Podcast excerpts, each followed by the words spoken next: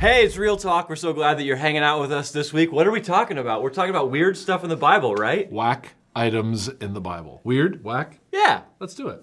So, one of the things I notice in the Bible, see it all over, is it can be kind of gruesome, kind of gory. Right? Bloody. Yeah, everywhere. And specifically, Blood. in the Old Testament, there are some weird ways that people die.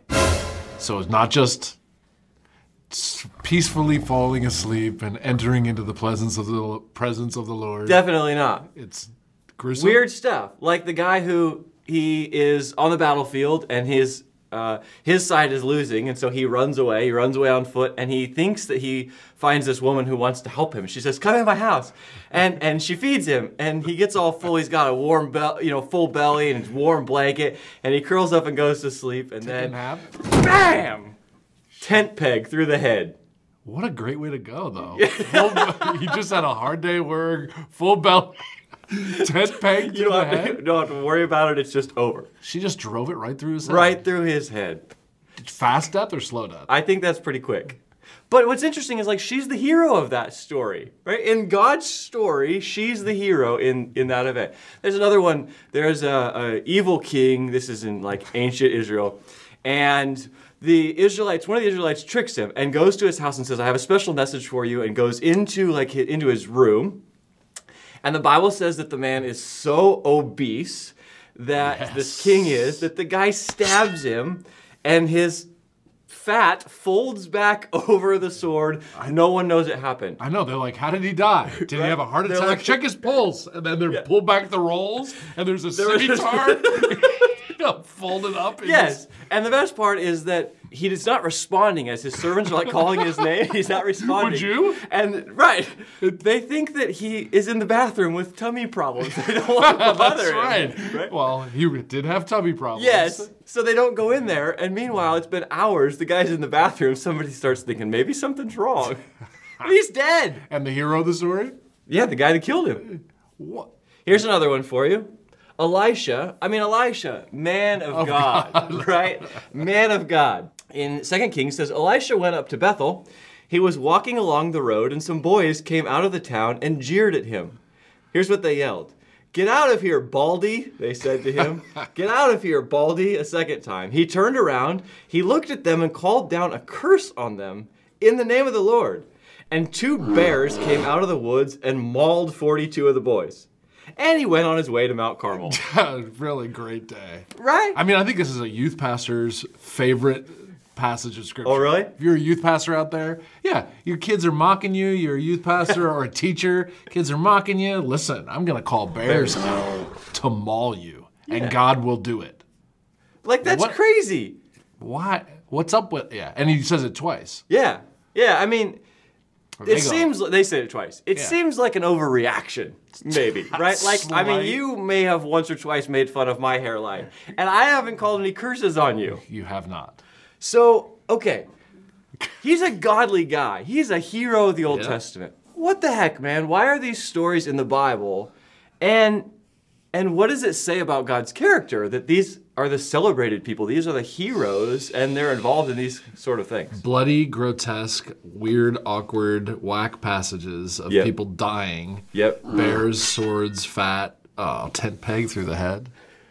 I mean, one- one of the things that just sort of jumps out at me as obvious out of the gate is that the Bible doesn't scrub weird, whack stories out of the text. So you'd think if this was all made up, if this was just a, a story someone's writing to believe in this holy, Yeah. pure, just, loving, merciful God, if we were making all of this up, we would scrub all of these kinds of things out. We would never have tent pegs going through people's heads, Right. and the hero is the tent peg driver. We'd never have the sword in the belly of a fat guy. We'd never have bears coming out of the woods killing youths because someone was made fun of. Right. If we were trying to make up something about a God who's good and loving and just and merciful in all his ways, we would just paint a picture of all this and go, look at how lovely he is. You Right. see? So I think sometimes even just that we have this tension, that we have passages like this, I'm going, this is a God who is real, mm-hmm. who sees real life stories of really crazy things, of death and blood and problems and people getting made fun of because they're bald. And we don't take it out. We go Right. somehow we can reconcile the fact that God is good, even though there's these whack stories. Yeah. And then also, so you, you say it from God's angle, but also turn it and look at the people in the Old Testament to go, okay, Elisha, regular dude who had a maybe had a bad day because somebody's making fun of him and overreacts, or which we've all done. Okay, now his seems to be a little more Bald, severe. bald men never overreact about their baldness, do they? No, no, no. okay, but he's a real guy. yeah. And God allows him to still be a part of his plan. So you see that? Yep. Yeah. And there's there's something about in all of these stories that if we pull back the layers and we try to understand the context of what's going on. I mean, Elijah's this prophet who's God's messenger. Right. And they're messing with him. Right. But underneath all of them, like you said, if you kind of get past the superficial, you go into it a little bit, there's got to be something about God's character in all of mm-hmm. them that if you really will look into and go, okay, what what can I learn about God's character here that maybe isn't there at first glance, but it's Yeah. there.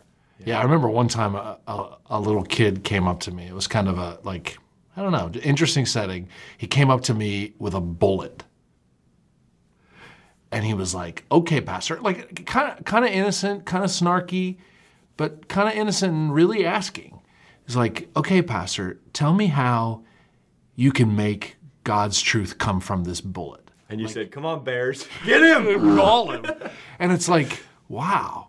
Is it possible that we can see a picture of God's character in anything and everything, even in death? Hmm. Like there's something about death that points to something about who God is as creator and sustainer. Why is there even death? Mm-hmm. What is that the result of? Why why does God even allow death? So it's there's something good about who God is that even that these things can we can have these conversations, but also like in the midst of blood and horrible situations, like we find a God who enters time and space and loves us and goes through death to rescue us. I don't know. Yeah. It's like even in the worst death, there's still hope of a God who's good mm-hmm. in tragedy. And man, if we didn't rebel against him, maybe there wouldn't be any death. Yeah. Right. Yeah, I mean, all these stories are a product of what we've done and choices we've made, right? Yep. The other thing I think, too, is sometimes I read the Bible and I just have to remember God can do whatever God wants to do. And I don't have to understand his reasoning and I don't have to even agree with it or whatever. Like, I might not be able to come up with an answer for why it makes sense that some of these things happen. Yep. I could study the heck out of some passage and might not get the full answer or understanding. And God can do whatever God wants to do. He sure can. And and also this sometimes we have to zoom in and look at this individual passage and go, okay, this doesn't make sense this individual set of verses or even this individual story. I have to look at the bigger picture, wider angle of the entire Bible to understand how this tiny little piece. If you zoom in on a jigsaw puzzle and try to fixate on it, you're never going to figure out how it all comes together. But it's when you zoom out and you see this bigger overarching narrative of God that He loved the world, that He made the world, and sin, we chose sin. And because of sin, there's death. And because of death, there's all this chaotic reality that's happening in the individual lives of people. And yet He still brings beauty and uses broken people to do great things, Yep. even though they're tainted and flawed and drive tent pegs through people's heads. Like, Maul people with bears, I don't know. whatever. Yeah, I think that the lesson is as we study these passages and we see things that we would go, oh, these are whack things in the Bible. They're there for a reason. And we just lean into them. We go, what can we learn about God's character in this story? So, hey, you guys have sent in comments and suggestions. Keep them coming. Uh, obviously, there's tons of stuff we can't get to. We should have talked about Absalom. He's the guy, he had long hair. He got hung by a tree. And then they, that, if that wasn't bad enough, they speared him. And then if that wasn't bad enough, they shot him with arrows.